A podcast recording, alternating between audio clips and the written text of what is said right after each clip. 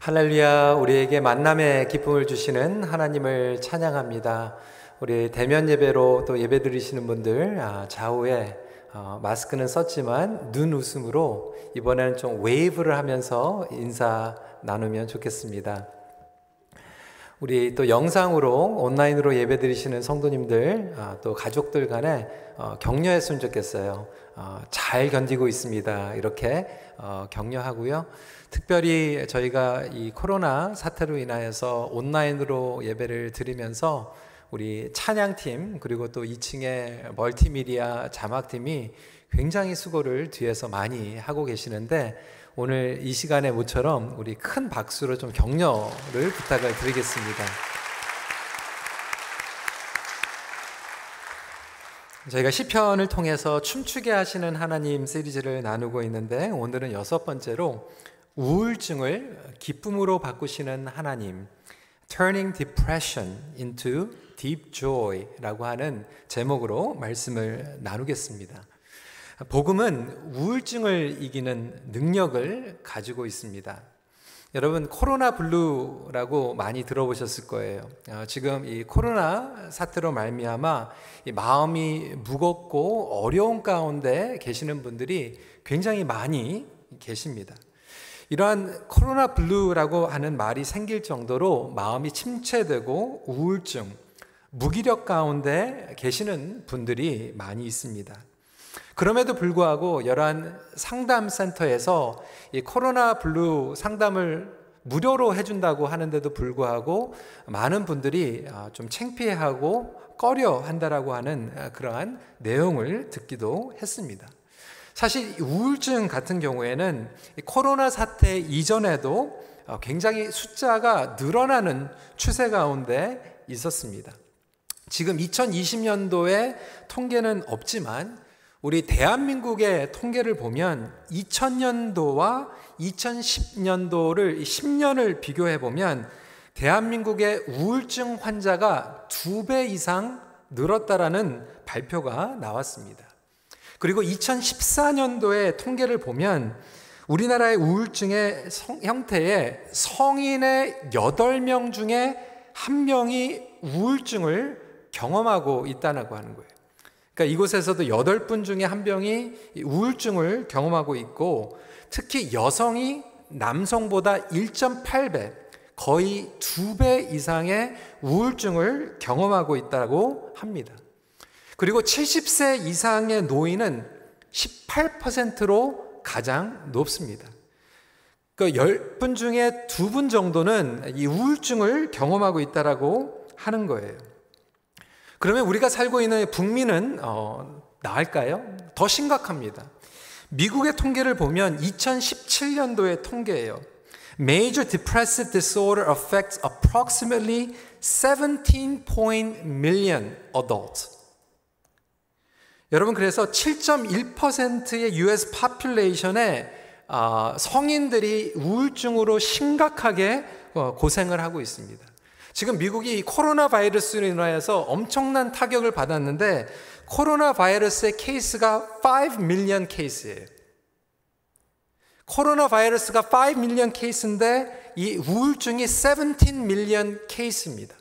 그러니까 코로나 바이러스보다 3배 이상 심각한 것이 우울증 형태라고 하는 것이죠. 그렇기 때문에 가정과 우리 사회 주위에 우울증으로 고생하고 계시는 분들이 많이 있을 거예요. 자녀들 가운데, 부모님들 가운데, 심지어는 남편, 아내, 친척들 가운데에서 이러한 케이스를 많이 보게 되지요.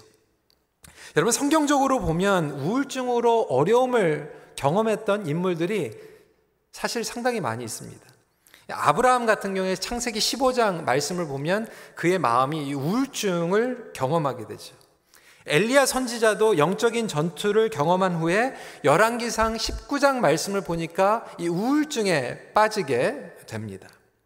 우리가 잘 알고 하나님의 마음에 합당하고 성령 충만하고 예배자로 살았던 다윗과 같은 경우에는 10편 38편 6절 8절 말씀도 보게 되면 그도 심각한 우울증을 경험했었을 때가 있었습니다.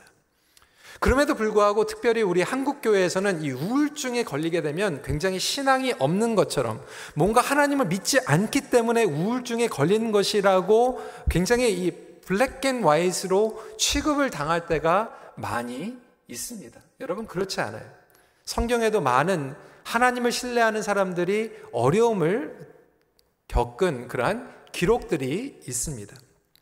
오늘 저희들이 읽은 이 시편 42편도 이 마음에 무겁고 우울증 가운데에서 하나님을 절실하게 찾는 내용이 담겨져 있습니다. 그렇다면 이렇게 우리 주변에 너무나도 많은 분들이 고생을 하고 있고 사실 우리의 삶 가운데에서도 이러한 우울증이 찾아올 때 어떻게 하면 이것을 극복할 수 있을까 오늘 함께 말씀을 나누겠습니다. 첫 번째로 너무나도 간단하면서도 straightforward한 것 같지만 우울증의 원인들을 찾아내야 합니다. 어떠한 문제나 병을 치료하고 극복하기 위해서는 그 원인을 찾아내야만 합니다. 우울증도 마찬가지예요. 우울증의 원인은 사실 굉장히 복잡합니다. 그렇게 간단하지가 않아요. 너무나도 여러 가지 원인들이 있기 때문에 다른 사람들을 쉽게 판단하는 것은 금해야만 합니다. 특별히 교회에서 신앙 성도들이 이 우울증에 대해서 너무나도 쉽게 정죄하고 판단하는 것만큼 위험한 것은 없습니다. 복잡한 원인들이 있기 때문에 그래요. 그 중에 세 가지만 함께 나누길 원합니다. 첫 번째로는 정서적인 원인이에요. The one of the reasons is emotional cause. 여러분, 이 상담책을 보게 되면 이 우울증과 외로움, 이 론리네스와는 직관적으로 이렇게 연결되어 있는 부분들이 있습니다. 혼자 있다고 여겨질 때 그것으로 말미암아 상실감과 고립감 그리고 소외감, 그 단절감을 통해서 오는 원인입니다.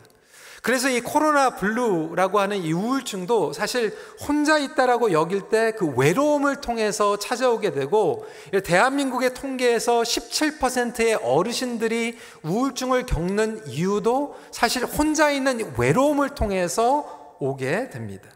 오늘 시편 기자는 3절 말씀에서 사람들이 종일 내게 하는 말이 내 하나님이 어디 있느냐 하느니 내 눈물이 주야로 내 음식이 되었도다. 심지어는 하나님과의 관계가 멀어진 것 같고 다른 사람들과 이 단절과 고립을 통해서 외로움을 시편 기자는 호소하고 있습니다. 이 상담책, 어, 이 Clinical Handbook of Pastoral Counseling 이 책을 보게 되면 외로움에 대해서 이렇게 설명을 하고 있습니다. Loneliness is usually defined as a condition in which something is missing. We are aware of absence as a most powerful presence. My lack of something can influence me more than anything I possess. 굉장히 파워풀한 얘기예요. 제가 좀 억지로 번역을 해봤습니다. 외로움은 무언가를 잃어버렸기 때문에 느끼는 것이다. 부재함이 가장 큰 존재로 느껴지는 것이다. 부족하다고 느끼는 것이 내가 가지고 있는 것보다 더 큰 영향력을 끼칠 수도 있다. 내가 상실감을 가지고 있는 그 자체가 소중한 것을 경험했기 때문에 느끼는 거예요. 그 소중한 것을 경험했기 때문에 상대적으로 그것을 빼앗겼을 때, 잃어버렸을 때 오는 그 absence가 내가 가지고 있는 presence보다 더 파워풀하게, 강력하게 느껴지는 거예요. 간단하게 예를 들어서요. 우리 어르신들 가운데서 부부가 오랫동안 행복하게 살다가 남편이 아니면 아내가 먼저 떠났어요. 그럼 남편이 늘 즐겨서 앉았던 그 식탁의 그 빈 의자, 압센스거든요. 그런데 그 압센스가 너무나도 강력한 프레젠스로 나한테 다가올 때 외로움과 상실감이 다가오게 되죠. 예전에 내가 건강했는데 그 건강을 잃었을 때 경제적으로 내가 능력이 있었는데 그 능력을 잃었을 때 내가 소중한 무엇인가를 예전에 있었는데 그것이 결핍되었다라고 느낄 때 오는 그래서 이러한 정서적인 원인이 우리에게 찾아올 수 있다라고 하는 거예요. 특별히 생각을 깊이 평소에 많이 하시는 분들이 이러한 상실과 고립을 경험하게 되면 그 정서적인 원인이 우리에게 우울증으로 찾아올 수 있다라고 하는 거죠. 두 번째로 영적인 원인이 있습니다. The second is spiritual cause. 우리는 죄인이죠. 그래 하나님과의 관계, 우리가 인간적인 관계에서 외로움을 경험할 때 그 단절감을 통하여서 정서적인 원인이 우울증으로 찾아올 수 있다라면 영적으로 하물며 뭐 세상에 있는 모든 관계보다 가장 소중한 하나님과의 관계가 죄로 인하여서 어긋날 때가 있다라고 하는 거예요.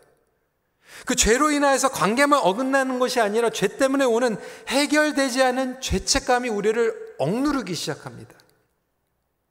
그 죄책감이 우리를 억누를 때그 spiritual oppression이 결국은 디프레션으로 오게 된다라고 하는 거예요. 예를 들어서 창세기 4장 말씀을 보게 되면 가인이 죄를 짓게 되죠. 그런데 그 죄를 하나님 앞에서 회개하고 회복을 받아야 되는데 그것을 자기가 어떻게든지 책임을 지려고 하고 혼자의 힘으로 그것을 매듭지려고 하다 보니까 그에게 마음이 무거워지는 우울증을 경험하게 됩니다. 창세기 4장 13절 가인이 여호와께 아뢰되 내 죄벌이 지기가 너무 무거우니이다. 정서적인 원인 때문에 우리에게 우울증이 찾아오기도 하지만 두 번째로 영적인 원인 때문에 우울증이 찾아오기도 합니다. 분명한 것은 영적인 원이든지 아니면 정서적인 원이든지 제가 세 번째로 나눌 물론 케미컬 임발란스를 통해든지 어떤 원인으로 우울증이 걸렸든 간에 사단은 그것을 절대로 가만 놔두지 않는다라고 하는 거예요. 여러분 오해하지 마세요. 무조건 예전에는 막 우울증이 있으면 막 귀신 쫓아내고 막 안찰기도 하고 막 사단은 물러가라 막 이렇게 했어요. 무조건 모든 우울증이 영적인 것이라고 생각했습니다. 여러분 그러지 않아요. 관계적으로 올 수도 있고요. 그리고 정말 의학적으로 올 수 있는 경우도 있습니다. 그렇기 때문에 우리가 쉽게 판단해서는 안 됩니다. 하지만 어떠한 루트로 우울증이 찾아왔던 간에 사단은 그 기회를 안 놓친다라고 하는 거예요.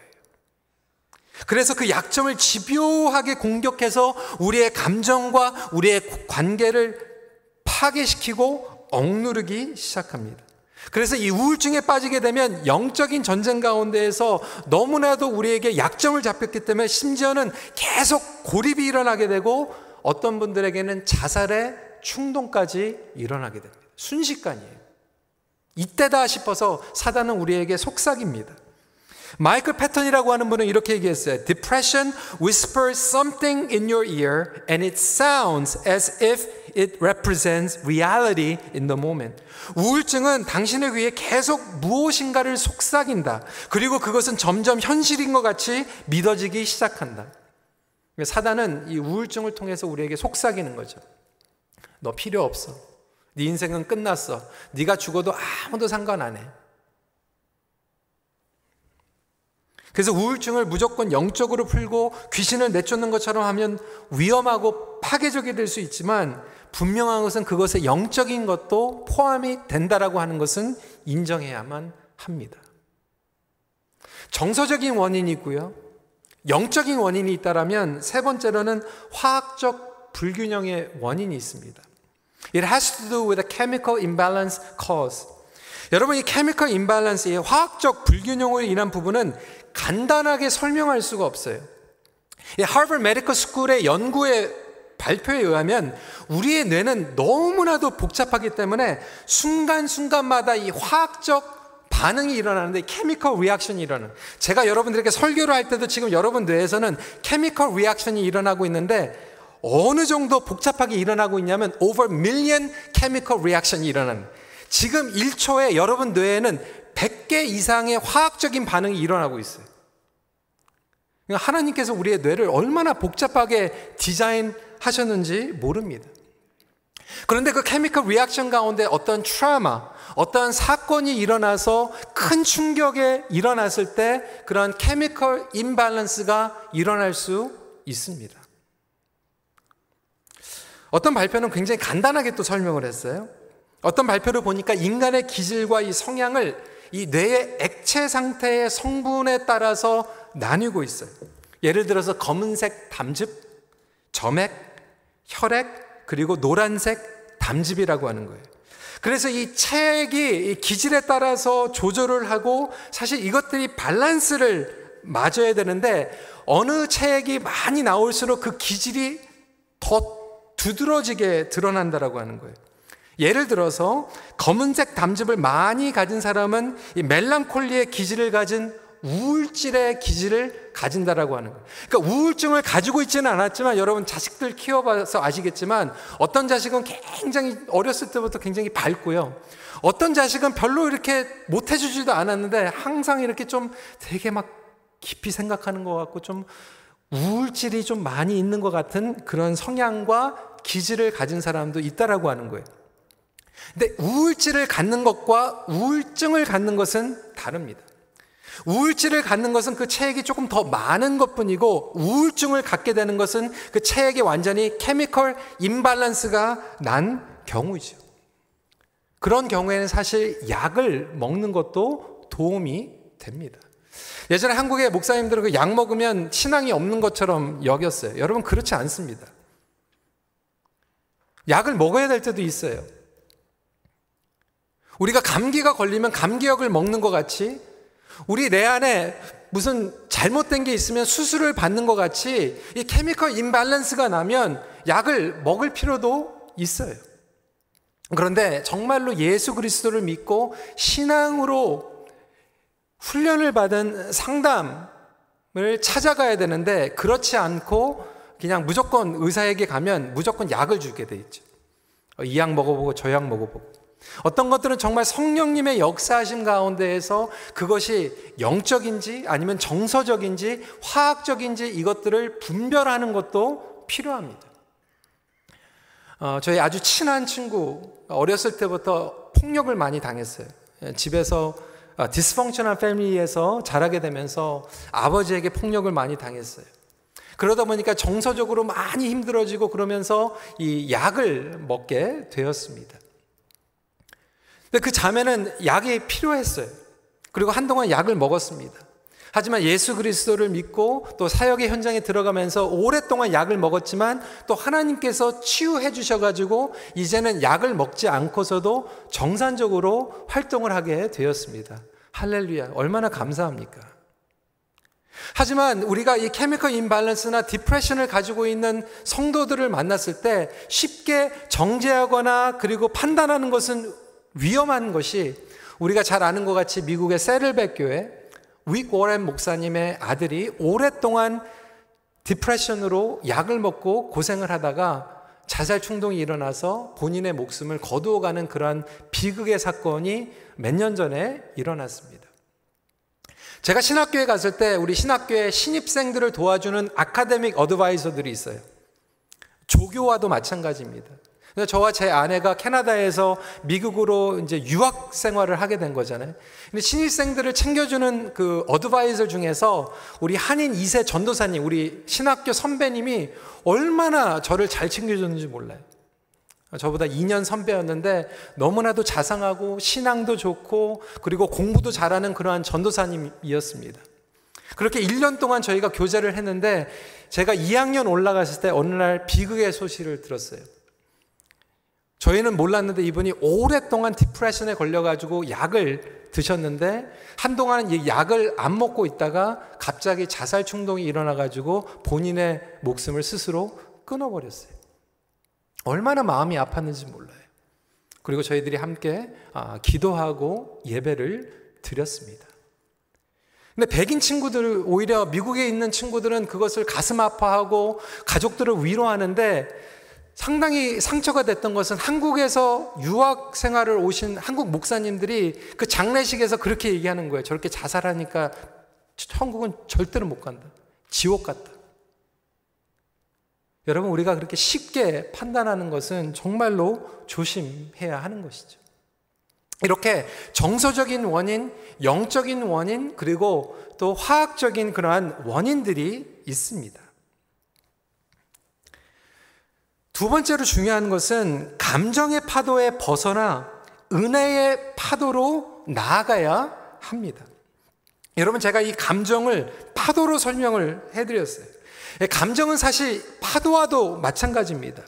전문인들은 우울증을 고통의 바다라고까지 표현을 합니다. 여러분 해수욕장에 가면 바닷가에 가면 이 멕시코나 뭐 이렇게 그 리조트 같은 데서 언더토가 있어요. 이것을 저충 억류라고 하는데 멀쩡하게 수영하고 있다가 갑자기 밑에서 이 언더토가 일어나게 되면 멀쩡한 사람하고 수영을 아주 잘하는 사람도 그냥 갑자기 빨려 들어가기 시작합니다. 한번 이 역류에 어, 어, 빨려 들어가기 시작하면 혼자서 헤어나오기가 굉장히 힘듭니다. 그런데 우울증이 바로 이러한 언더토와 마찬가지라고 하는 거예요. 감정의 파도에 쓸어 휩쓸려 가기 시작하는 것이죠. 그러면 감정의 노예가 됩니다. 엄밀히 말하면 우울증의 문제는 슬플 때 슬퍼서가 아니에요.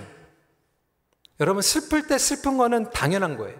모든 사람들이 슬플 때 슬픔을 느끼는 것은 정상적이에요. 그런데 이 우울증의 문제는 슬플 때가 아니라 기뻐야 할 때 기쁨을 느끼지 못하는 데 있습니다.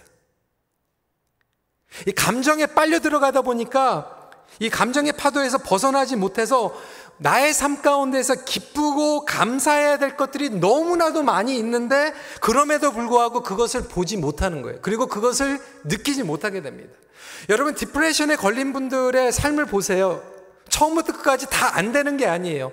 안 되는 부분도 있고 상실된 것도 있지만 사실 엄밀히 보면 하나님께서 주신 놀라운 은혜와 축복의 선물들이 굉장히 많아요.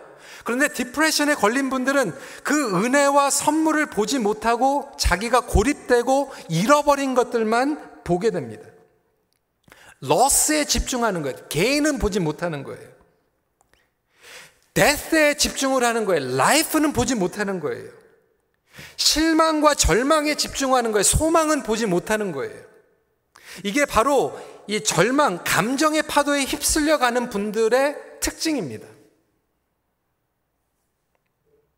그러다 보니까 영적인 우울증 특징에 아까도 말씀드렸지만 거짓의 음성의 노예가 되는 거죠. 그래봤자 소용없어. 열심히 해봤자 소용없는 일이야. 너는 끝났어. 조용히 사라져도 아무도 몰라. 거짓된 음성이고 너무나도 비논리적인데도 불구하고 우리를 무겁게 억누르게 만들고 그 소리는 점점 확대됩니다. 여러분, 은혜의 고통의 파도에서 우리는 우리의 힘으로 절대로 나올 수가 없어요.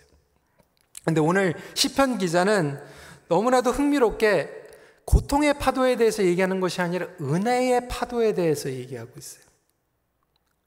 하나님을 기억하고 성령님의 도우심을 받는 은혜의 파도를 간절히 기도하며 그 은혜의 파도를 통하여서 하나님을 인식하기 시작했다라고 하는 거예요. 6절과 7절 말씀입니다. 내 하나님이여 내 영혼이 내 속에서 낙심이 되므로 내가 요단 땅과 헤르몬과 미살산에서 주를 기억하나이다. 주의 폭포 소리에 깊은 파도가 서로 부르며 주의 모든 파도와 물결이 나를 휩쓸었나이다. 성도 여러분, 이렇게 하나님의 은혜의 파도가 여러분들을 휩쓰는 놀라운 성령의 역사가 일어나길 간절히 기도합니다. 시편 기자는 지금 은혜의 파도에 휩쓸렸다라고 고백하고 있어요. 은혜의 파도는 상황을 초월하는 파도예요. 우리를 하나님의 기쁨과 감사로 휩쓸어가기 시작합니다. 이 고통의 파도에 들어가게 되면 밥, 밥, 낮과 밤의 주야로 눈물이 내 음식이 되는 거예요. 그런데 은혜의 파도를 경험하게 되니까 이것이 찬양으로 바뀌게 되면서 8절에 보니까 낮과 밤의 하나님의 인자하심을 찬양하기 시작합니다.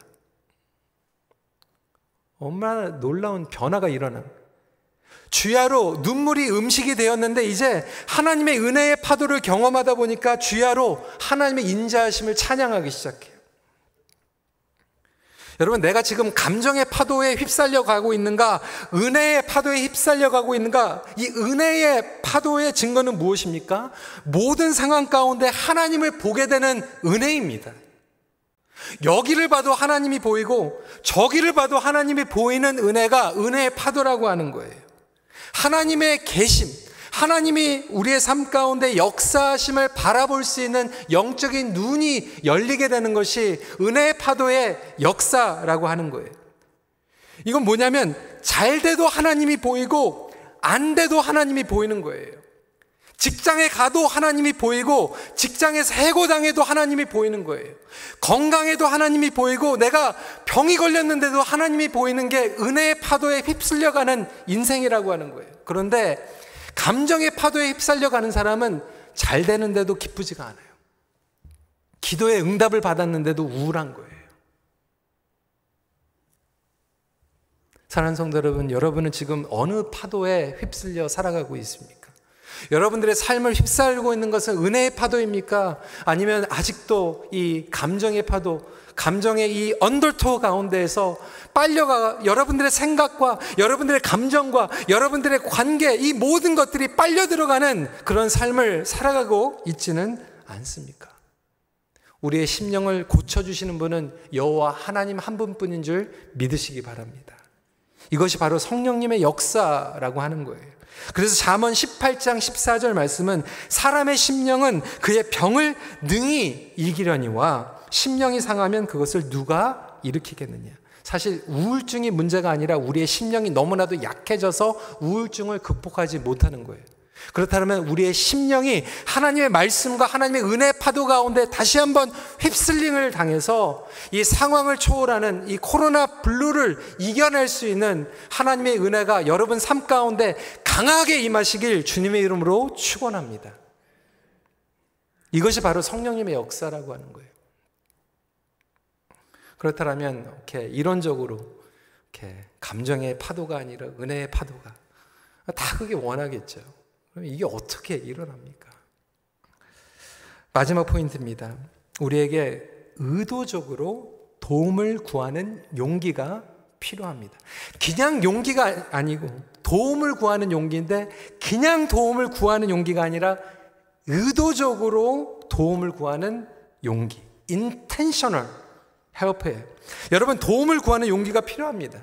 우리가 이 우울증으로 마음이 막 축 처져 있을 때 기로에 있는 거예요. 고립에 더 깊은 수렁에 빠질 것인가 아니면 도움의 길로 갈 것인가 이 기로에 서 있는 거예요. 그런데 우리가 아무리 단절감과 소외감 가운데 있을 때 이때 우리는 하나님께 절실하게 부르짖어야 됩니다. God, I need help. 5절 말씀입니다. 내 영혼아, 내가 어찌하여 낙심하며 어찌하여 내 속에서 불안해하는가? 너는 하나님께 소망을 두라. 그가 나타나 도우심으로 말미암아 내가 여전히 찬송하리로다. 근데 시편 기자는 이걸 한 번 얘기하는 게 아니라 6절에 보니까 내가 주를 기억하나이다 주여 도와주세요. 11절에 또 반복하고 있어요. 반복하고 반복하고 반복하고 이게 뭐예요? 반복적으로 습관적으로 의도적으로 repeatedly, intentionally 하나님께 도움을 구하고 있는 거예요. 언제까지? 하나님이 도와주실 때까지. 한 번 얘기 하나님 도와주세요. 말면 말고. 그리고 무번하는 게 아니라 하나님 도와주실 때까지 제가 부르짖습니다. 하나님 나를 도와주실 때까지 내가 울부짖습니다. 이 intentionality help가 얼마나 중요한지 몰라요. 이전 포인트에 말씀드린 것 또다시 이 감정의 파도에 떠밀리게 하지 않으려면 우리는 의도적으로 싸워야 합니다. 아무리 수영 잘하는 사람들이 언더토에 빠지면 스스로 못 나와요. 그때는 help! lifeguard한테 help! 불러야 되는 거예요. 그래서 시편 기자는 하나님을 찬양하는 것을 반복합니다. 하나님의 뜻에 귀를 기울이는 반복을 훈련을 합니다. 1절 말씀이에요. 하나님이여 사슴이 시냇물을 찾기에 갈급함 같이 내 영혼이 주를 찾기에 갈급하나이다. 여러분 이게 뭐예요? 내가 그냥 목마르니까 물 마시고 싶다는 게 아니에요. 사슴이 물을 안 마시면 죽는 거예요. 저와 여러분들이 우울증에 빠졌을 때 우리 마음이 처져 있을 때 하나님 안 계시면 저 죽습니다. 하나님 내 자식이 지금 디프레션이 걸렸는데 하나님이 인터뷰인 안 하시면 하나님께서 의도적으로 도와주시 않으면 우리 자식 죽습니다. 하나님 도와주세요. 도와주실 때까지 부르짖는 거예요.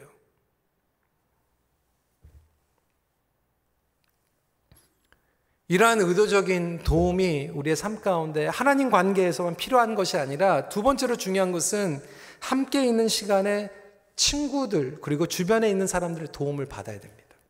We need intentional help from other people. 사람들을 통해서 도움을 받아야 됩니다.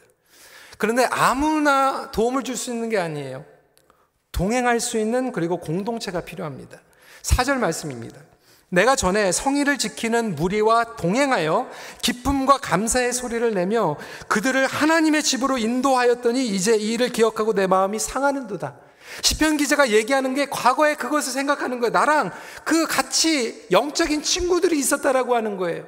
성일을 지키는 무리들이 있었다라고 하는 거예요. 그래서 내 손을 잡고 기쁨과 감사의 소리를 내면서 하나님의 집으로 좀 데리고 갈 수 있는 그런 친구들이 있었다라고 하는 거예요. 여러분 depression을 걸렸을 때 가장 필요한 것은 하나님의 intervention 필요하지만 사실 그 하나님을 믿고 인정하는 주위의 가족들과 영적인 친구들이 얼마나 필요한지 모릅니다. depression 걸렸으니까 그냥 놔둬가 아니라 사실 그들의 손을 붙잡고 성일을 지키면서 하나님의 말씀의 자리로 은혜의 자리로 찬양의 자리로 기도의 자리로 끌고 갈 수 있는 친구들이 얼마나 필요한지 몰라요.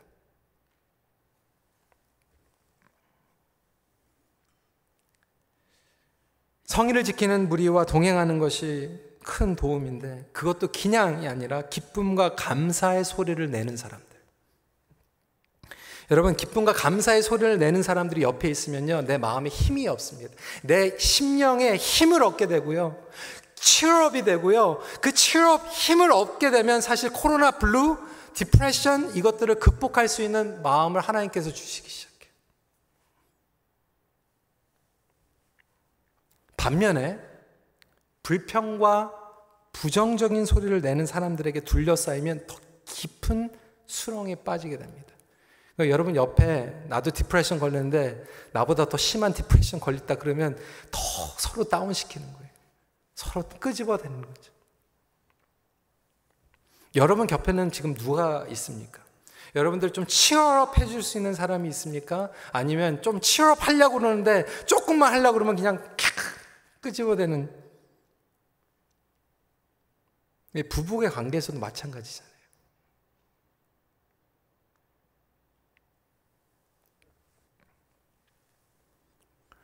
자녀들이 좀 다운됐다가 그래도 좀 취업하려고 그러고 좀 이렇게 열심히 하면은 어떤 부모들은 그냥 또 끄집어 대잖아요. 오늘은 해가 서쪽에 떴나 뭐 이런 식으로 얘기하면서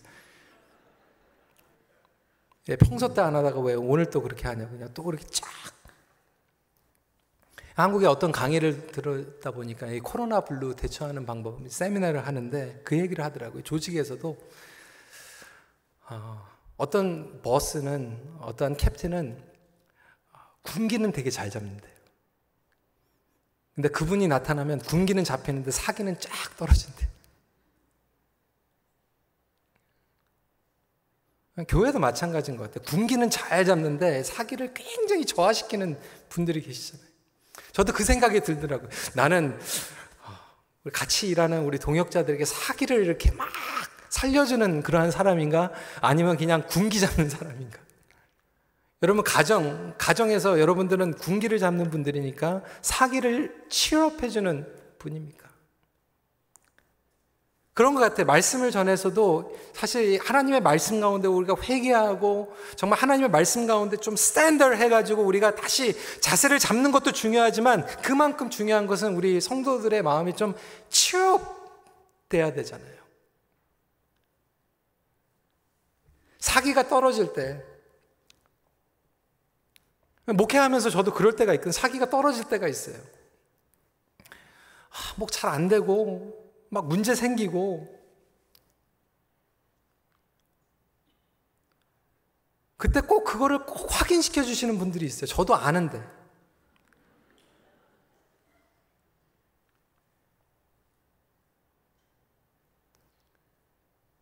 근데 오히려 그런 것들에 집중하지 않게 오히려 사기를 취업해 주시는 분들이 있죠.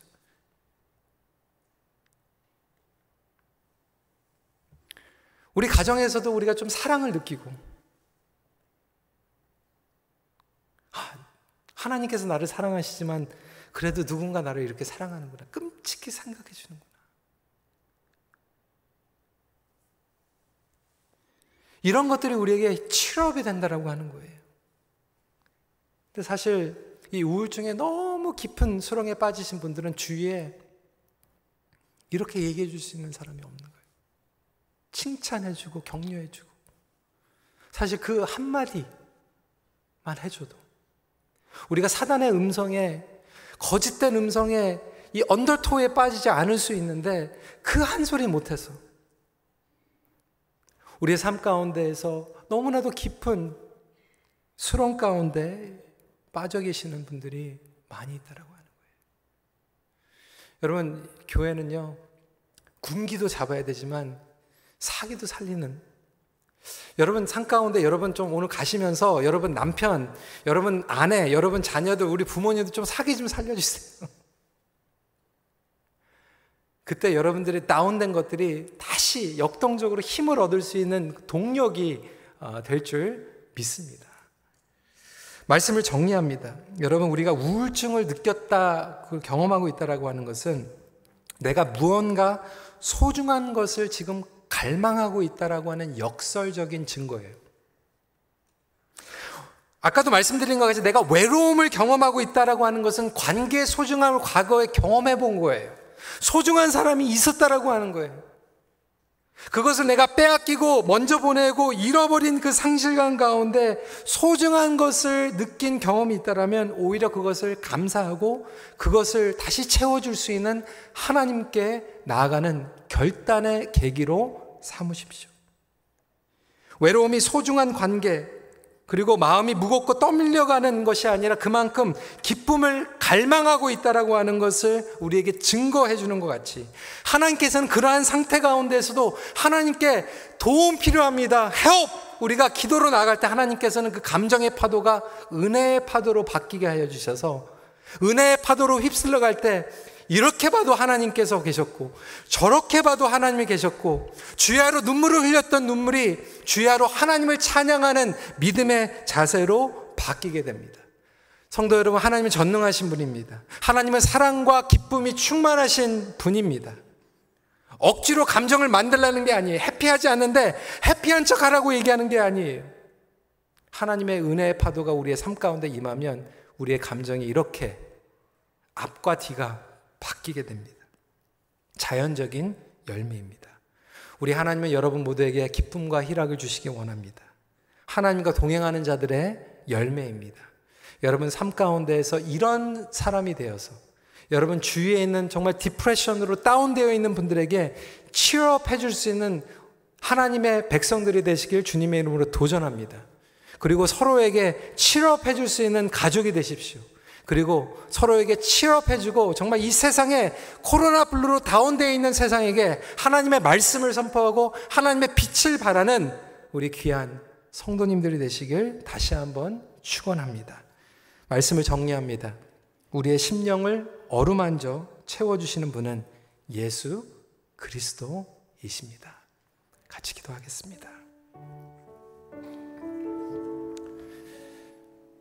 여러분 이 우울증의 통계를 보면요 이게 남의 일이 아니에요. 우리 가족 안의 일입니다. 어떤 분들은 이것을 모르고 고통 가운데 있고 어떤 분들은 이것을 알면서도 숨기고 고통당하고 있는 것 뿐이에요. 우리 어르신들 가운데서도 마찬가지일 거예요. 우리 부모님들 가운데 우리 자녀들 가운데 우리 교회 목장 안에서 정말 마음이 침체가 되고 이것이 정서적인 그 영적인 그런 의학적인 문제 무엇인지 우리가 쉽게 판단할 수 있을지는 모르지만 분명한 것은 이것을 통하여서 하나님은 우리를 은혜의 파도 가운데 하나님을 바라보고 하나님께 도움을 구하며 그리고 성도들에게 도움을 구하며 나가기 원하시고 사단은 이 기회를 타서 여러분들을 더 깊은 언더토우로 빠지게 만들려고 어떻게 하든지 간교한 계략을 쓰고 있습니다. 저와 여러분들이 오늘 결단했으면 좋겠어요. 하나님, 하나님 우리 도와주세요. 도와주실 때까지 사슴이 시냇물을 찾아 갈망하듯이 제가 하나님 없으면 안 되고 정말 하나님 우리 가정에 우리 자녀가 우리 부모님이 정말 하나님의 인텐셔널한 인터벤션이 의도적인 개입이 필요합니다. 하나님 도와주세요. 그렇게 기도하는 시간 갖고요. 그리고 정말 내 삶 가운데 나의 주위에 있는 사람들에게 하나님 내가 좀 사기를 북도와줄 수 있는 그런 사람이 되게 해주세요. 우리 가정이 우리 교회가 그러한 역할을 감당할 수 있도록 성령님 우리에게 그러한 의지와 결단을 그리고 믿음의 반응을 허락하여 주시옵소서 우리 이 시간에 함께 기도하는 시간 갖도록 하겠습니다. 기도하시